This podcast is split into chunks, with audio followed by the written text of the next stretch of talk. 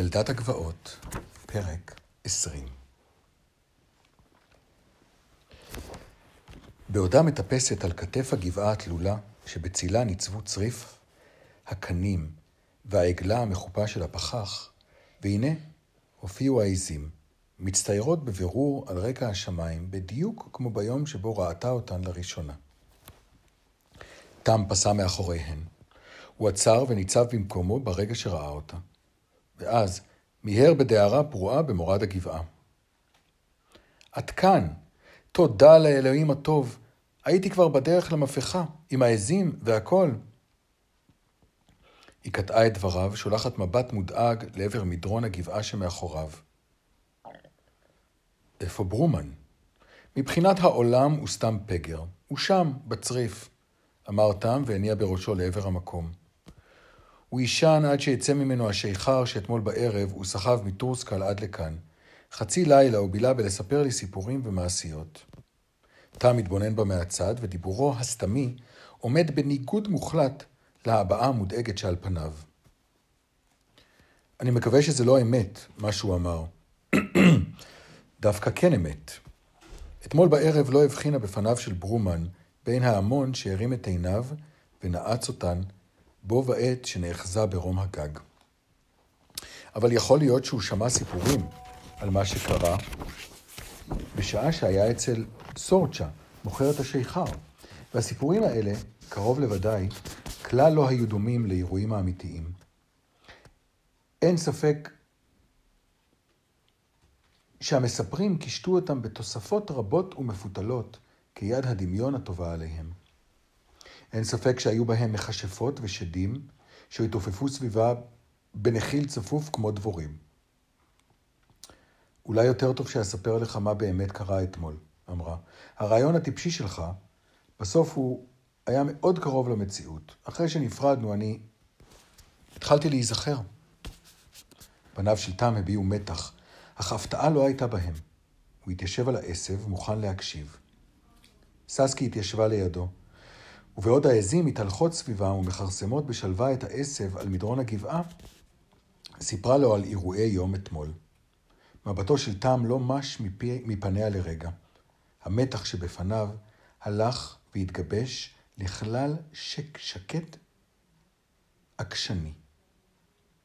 כאשר השתתקה לבסוף, נשם נשימה עמוקה ולחש. ידעתי את זה. ידעתי שזה מה שיקרה. ואז אוסיף, עשית נכון. טוב מאוד שברחת. טוב מאוד שנפטרת מהם. מכולם. זאת לפחות דעתי. אתה מתכוון, טוב שהם נפטרו ממני. את לא צריכה לדאוג. אני כבר אשמור עלייך. לא, באמת, אני אשמור עלייך.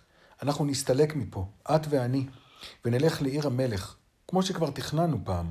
ננגן את המוזיקה שלך, ואני אעשה להטוטים עם האבנים, בירידים. היא נתנה לו לדבר במשך דקה. היא ידעה שהיה זה ניסיון אמיץ מצידו לעודד אותה. אך שיותר מכל, הדיבור הזה עודד אותו. אבל כאשר השתתק לרגע כדי לשאוף אוויר, אמרה בעדינות, זה לא יצליח, תם. מי ישגיח על העזים ועל הפוני ועל ווריור הזקן? ומה יהיה עם ברומן? הוא יכול לשמור על עצמו, מלמל תם, אבל הוא העבה את פניו לעבר האזוב שמתחתיו. ואין ספק כי נאלץ לעמוד מול הבעיות ביחד איתה. העגלה הייתה של ברומן, וכך גם כל שאר הציוד ובעלי החיים. בלי העגלה והסוס יצטרכו שניהם ללכת לעיר המלך ברגל וללא פרוטה. ואת החיות ייאלצו להשאיר מאחוריהם לטיפולו חסר האחריות של ברומן. ואם יגנבו מברומן, ישאירו אותו חשוף לרוח הצפון ולמכאוביו. בכל אופן, אמרה ססקי, היא נשמה נשימה עמוקה וסיפרה לתם את שאר עלילותיה במשך הלילה. רק פעם אחת נכנס לדבריה בקריאה, פרגיל, מי היה מאמין? אבל כאשר שמע את תוכניתה לגנוב בחזרה את הילדה, נפער פיו לרווחה. אל תהיי טיפשה. את צריכה להסתלק מפה הכי מהר שאת יכולה. אם האיכרים יגלו שאת נמצאת עדיין על הגבעות, הם יבואו לחפש אותך. אולי היום הם לא יבואו. הם פוחדים מהגבעות של הבטה בליל חג אמצע הקיץ. היא זרקה את סנטרה. לא חשוב מה. אני מתכוונת להחזיר את הילדה של אמא. הוא ישב בשקט, מרפקיו על ברכיו, מבטיו נעוצים בגבעות, ואז אמר בחיפזון, טוב, אז אם זה מה שהחלטת בעניין הזה, אז אני הולך איתך. איתך, לתוך התל. לא, אתה לא יכול, הסתובבה ססקי לעברו בבהלה. לא שמעת מה שאמרתי? מה שיקרה לי זה לא חשוב. קרוב לוודאי שלא יקרה לי שום דבר. אבל אתה, יכול להיות שלעולם לא תוכל לצאת. או שאולי, שאולי יעברו 55 שנים ואתה תתעורר כפוף לגמרי, וזקן. קולו המר של פרגיל שב ועלה באוזניה, ורעד אחז בה למחשבה שדבר כזה עלול לקרות לתם. אני מוכן להסתכן, אמר בלי שדבריה ישנו את עמדתו, אף לא במקצת. אני לא מסכימה, ענתה לו. אני לא צריכה שיסחב אחריי איזה נער גדול ומגושם שעוד אצטרך לשמור עליו בנוסף על עצמי. אפשר להגיד שאצטרך לשבור את הראש טוב טוב גם בלי לשמור עליך. אפילו רק כדי למצוא את הילדה הזאת. האמת היא שאין לי מושג איפה הם מחזיקים אותה. זה מה שמדאיג אותי. ודבר נוסף, איך אחמוק איתה החוצה, בלי שהנסיך יראה אותנו? זה בכלל לא בטוח שהיא תסכים לבוא איתך בשקט, אמר תם. ססקי הביטה בו בייאוש. כלל לא עלה על דעתה שגם הילדה תעשה לה צרות. היא תהיה גדולה כמוך, או שתהיה עדיין תינוק... היא תהיה גדולה כמוך, או שתהיה עדיין תינוקת? שאל תם. או שאולי תהיה משהו באמצע? אני לא יודעת, הודתה ססקי, ותחושת התהום הריקה והמאיימת בתוכה הולכת וגוברת. אני חושב שתצטרכי אותי כדי לסחוב אותה, אמר תם, כאילו היה הדבר מובן מאליו. או שאצטרך לעזור לך לגרור אותה, או שאצטרך להחטיף לנסיך ההוא איזה אגרוף או שניים בפרצוף, אם רק ינסה לעצור אותנו. אוי, תפסיק, אתה יודע שאתה מדבר שטויות. ססקי לא ידעה אם לצחוק או לבכות. רק תיגע בנסיך, והוא יהפוך אותך לקרפדה, או אפילו למשהו יותר גרוע. אתה לא תיכנס לתוך התל, אני לא אתן לך. בתוך התל שם זה קול חדש, צרוד ומחוספס, נשמע מאחוריהם. הם הסתובבו במהירות, וראו את ברומן מתנודד בחוסר ביטחון בקצה הגבעה, ועיניו אדומות. אתם מתכוונים להיכנס לתוך התל, חברים? רק תגידו מתי, ואני בא איתכם. גם אני רוצה לטעום את השיכר של הפפיות.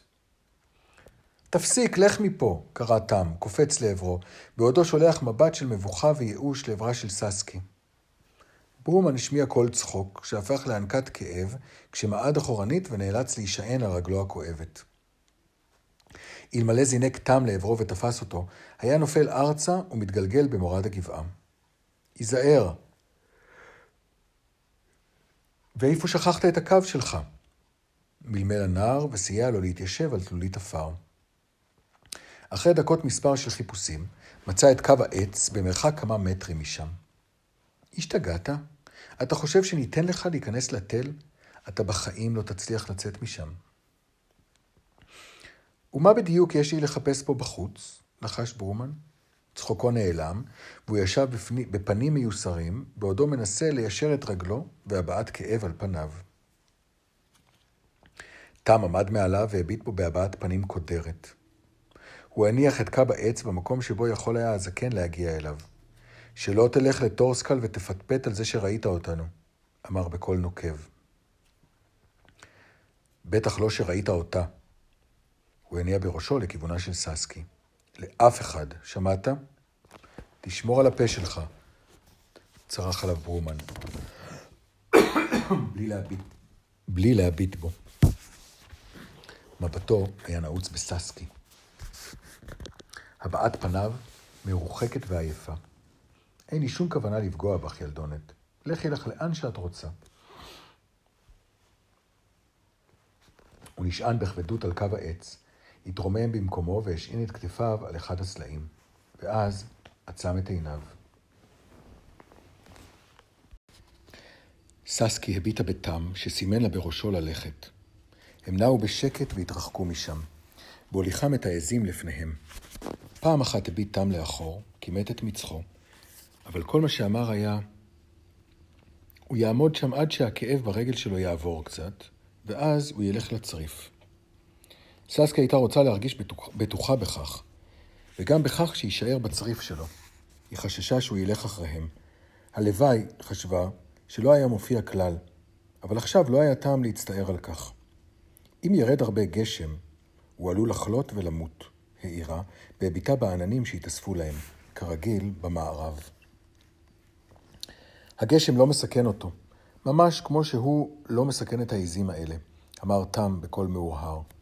אבל צדודית פניו הייתה חסרת כל הבעה. ואחרי רגע אמר, הרגל שלו מכאיבה לו יותר ויותר, כך נדמה לי. אני לא יודע איך הוא יצליח לעמוד עליה וללכת כאשר נצטרך לצאת לדרך דרומה. דרומה אל עיר המלך, חשבה ססקי, בנסותה לשווא לדמיין לעצמה מקום שכזה. או כל מקום שהיה שונה מהכפר האחד שהכירה. תם ישב ודיבר. בכל אופן, הוא לא ייכנס לתוך שום תל, אבל אני כן אכנס לשם, ולכן כדאי שתפסיקי להתווכח איתי ותשלימי עם זה.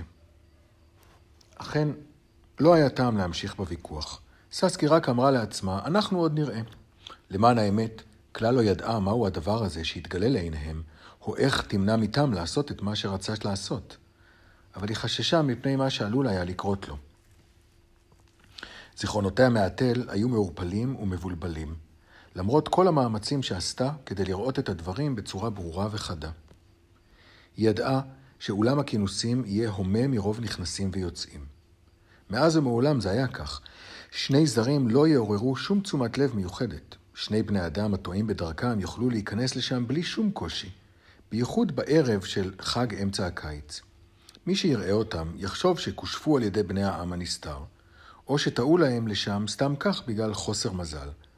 אבל לצאת משם בשלום, זה כבר יהיה סיפור אחר לגמרי. לשם כך יהיו זקוקים לעזרה.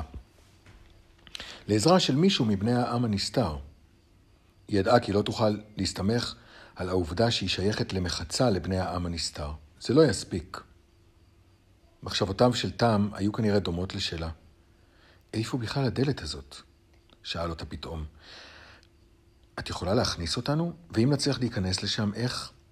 הוא השתתק והשאלה נותרה תלויה באוויר. ססקי דיברה בקול בוטח. אל תדאג, יש לי תוכנית. באמת. פניה נפלו ותחושה של צער. ואובדן ייללה בתוכה לפתע כיללת חלילים. וכשתם הוסיף לשאול שאלות, היה עליה להתאמץ כדי לא לענות לו בגסות.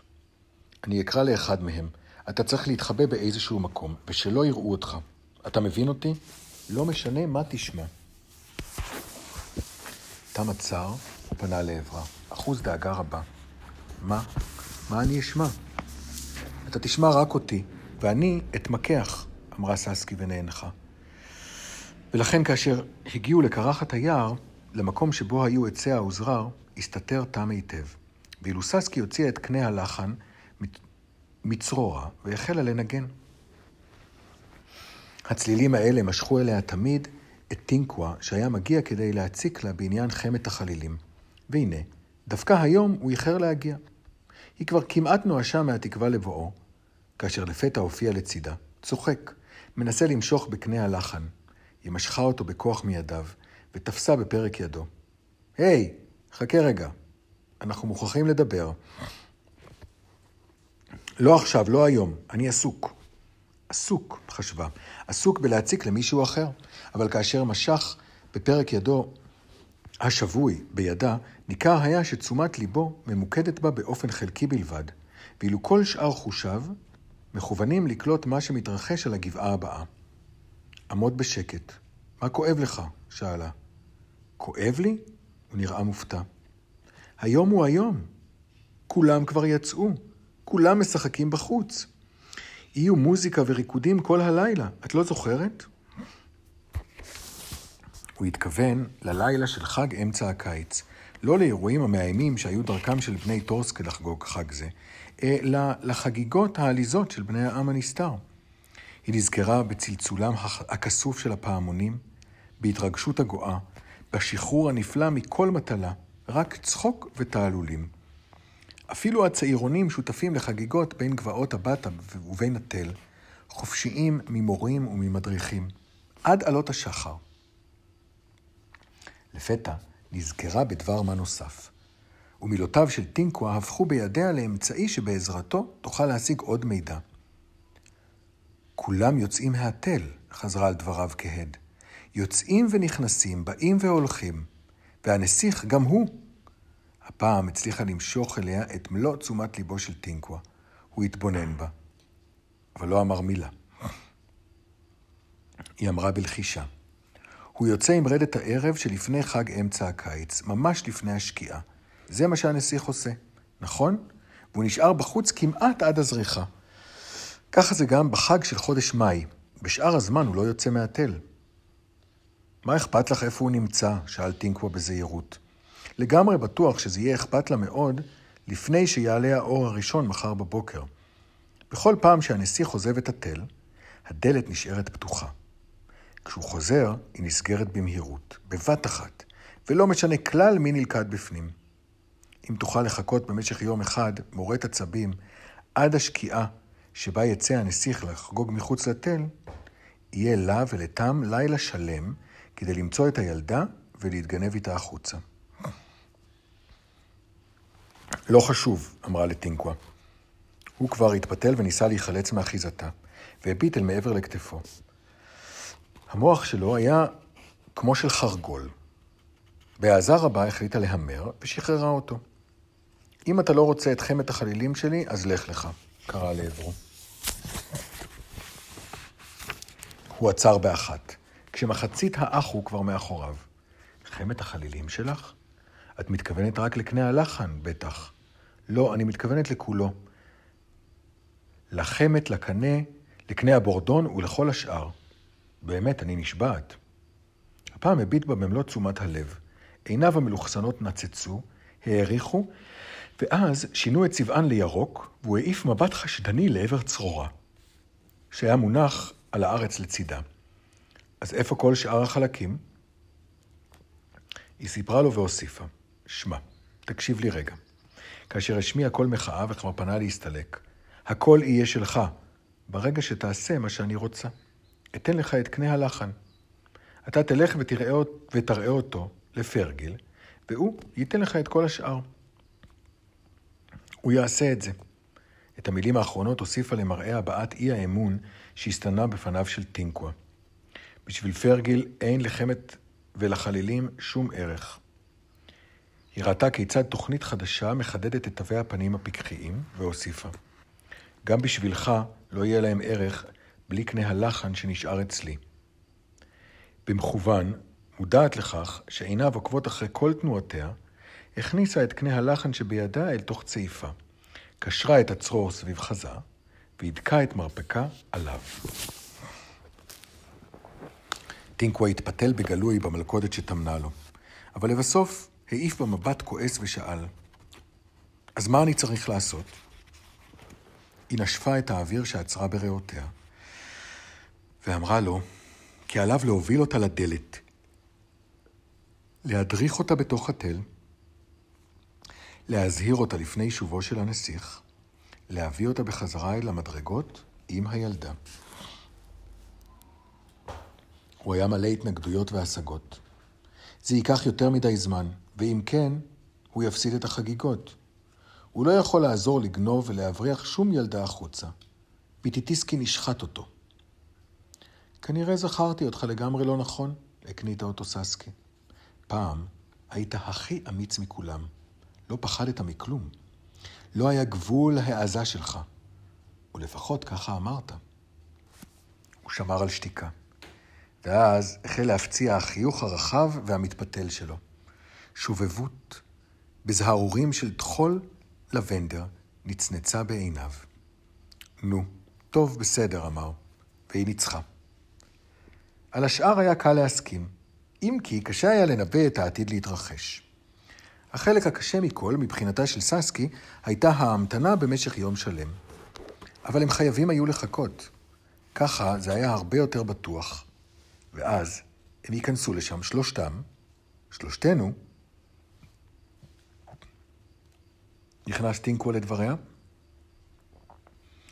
אתה ואני, והחבר שלי. תם, הילד עם העיזים. היא הסתובבה וקראה בקול רם אל מעבר לכתפה. תם, אתה יכול לצאת עכשיו. באיטיות התרומם תם מאחורי סבך השיחים. ניכר היה שהוא מתפוצץ כולו ממחאה על המשא ומתן שניהלה, אך שומר על תפקידו המוסכם ושותק. טינקו נעלם בבת אחת. שקוף וערפילי כעשן, הוא נסוג עכשיו לאחור. סוקר מהצד את תם בהבעה זועפת ובמבט עוין. היפה מהססנותו, שאלה ססקי, מה קרה עכשיו? אני מתארת לעצמי שכבר ראית נער או שניים בעבר. לא תיארתי לעצמי שאחד מהם ילך איתנו. זאת אומרת, לתוך התל. גם אני לא תיארתי את זה לעצמי, אבל הוא יבוא איתנו.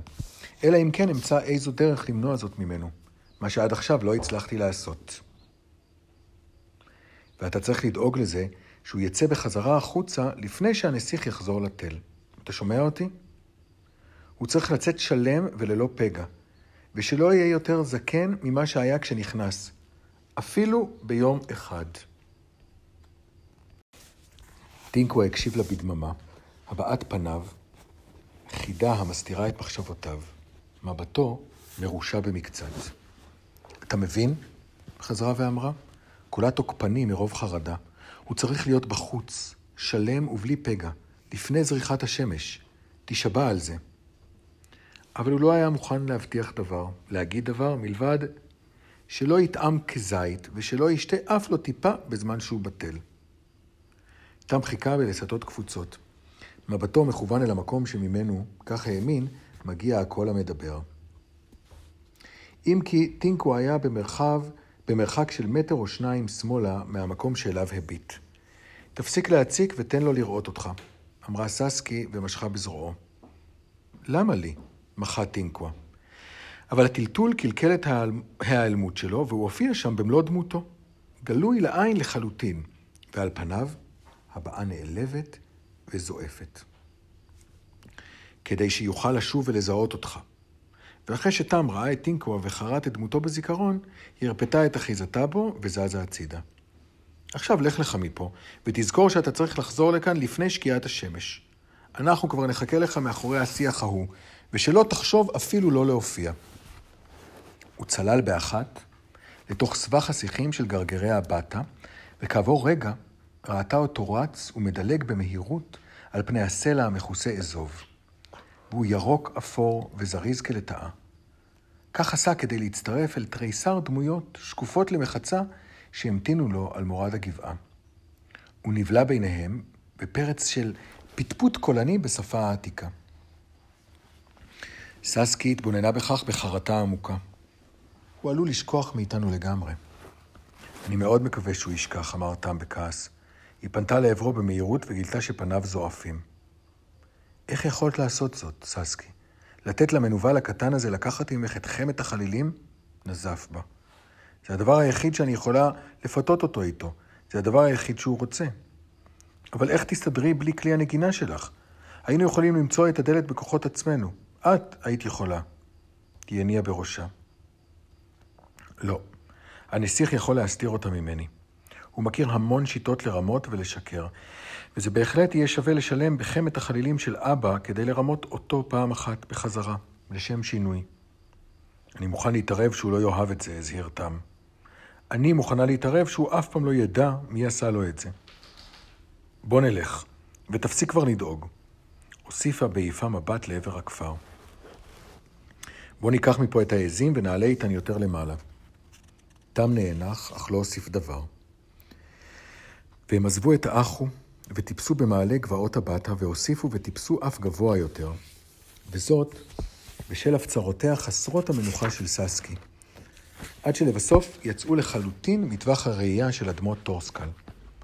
אבל היא המשיכה להעיף מבטים לאחור, ולא הצליחה להרגיש בטוחה מפני ערימת הענפים של בן החוזרר, שעל הגבול, גבול השדות, שנשארה חקוקה בראשה, כמו זוג עיניים ענקיות הנועצות בגבה מבט קבוע וחודר.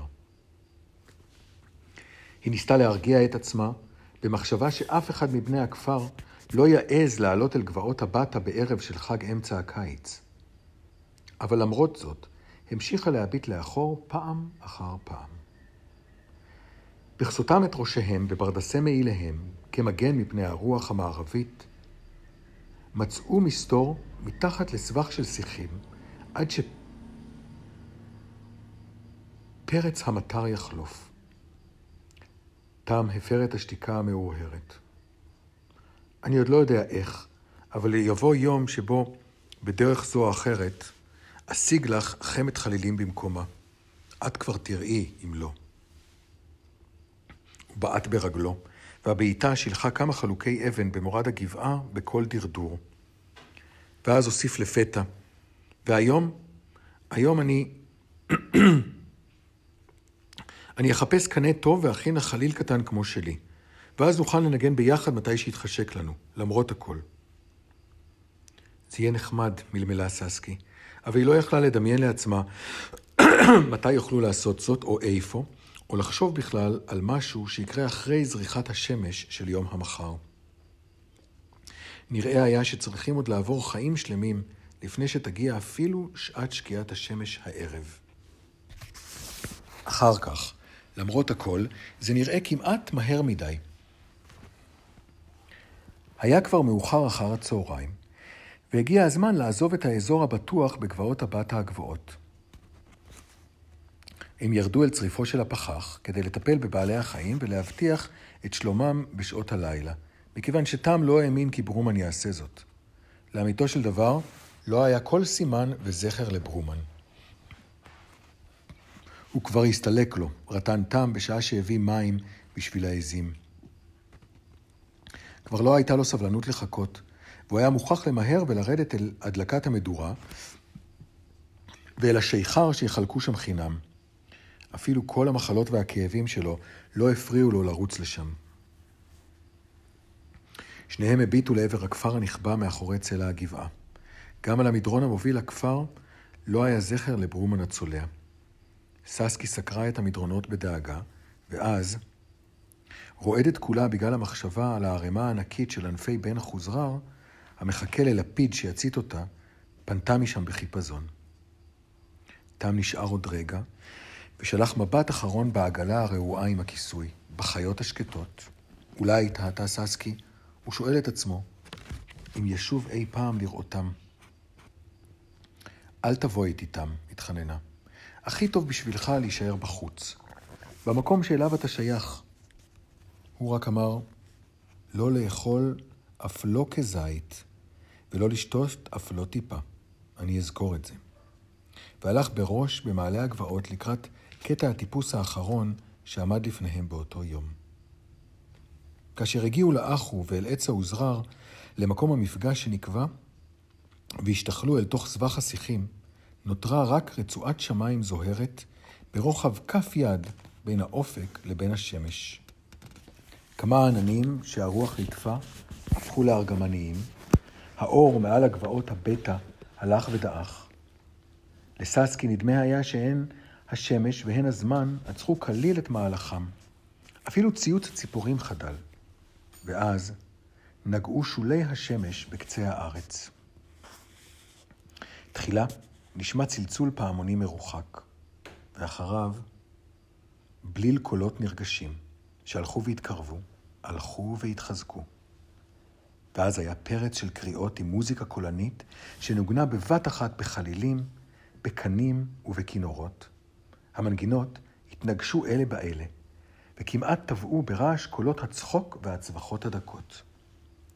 ואז פרצו החוצה מאחורי גוש סלע גדול המזדקר מתוך העשב המוני בני העם הנסתר. בתוך דקות ספורות היה האחו מלא בדמויות מקפצות, לבושות בירוק. במרכזם נישא הנסיך, מסב על מעין מיטת הפריון שזורה קש, שנישאה גבוה על כתפי תריסר מנתיניו העליזים. ססקי הכירה אותו באחת. הצדודית אדומה לעוף בעל מקור. הזקן שהתנועע בעת שזימר. האבן האדומה התלויה על צווארו. מנצנצת כטיפת דם ענקית בקרני השמש האחרונות. שערו הלבן התפרע מתחת למצנפת שלו. כציצית לבנה קטנה של דרדר, ואצבעותיו הארוכות הכו לקצב המנגינה שאותה זימר. הוא הישיר מבטו, לא הביט ימינה או שמאלה, ונושאי הפריון הובילו אותו בחיפזון, חולפים ליד מקום מחבואם בדרכם אל פסגת גבעות הבטה. מקום שם הפך לעוד צללית, עוד צללית אחת בין רבות אחרות כמותו, אל מול כדור השמש הזהוב. עכשיו! לחשה, ונאבקת להשתחרר מענפים וקוצים. הציצה סביב כדי לחפץ את טינקווה, וראתה אותו רץ ומופיע מאחורי גוש הסלע הגדול. עוצר לרגע, ואז רץ החוצה, וחוצה את האחו בעקבותיהם של כל השאר. היא השיגה אותו לפני שהגיע לשם, ניירה אותו כדי לגרום לו להיזכר, הסתובבה לאחור כדי לסמן את תם, וגילתה שהוא כבר עומד לצידה. היא אחזה בחוזקה בטינקווה, פסעה בחזרה לעבר גוש הסלע הגדול, וראתה את הדלת הפתוחה. ברגע שבו שקעה השמש, בשעה שבגבול הגבעות זינקה הלהבה האדירה מן המדורה שהציתו הכפריים באש האבוקות שלהם, והפכה למגדל של להבות, היו כבר שלושתם באמצע הדרך למטה במדרגות הלולייניות. עשר פעימות לב אחרי שנעלמו מן העין, הופיע ברומן בצליעה, חסר נשימה גם הוא. הוא טיפס בקושי רב מהצד השני של האחו, חצה אותו והקיף את גוש הסלע הגדול.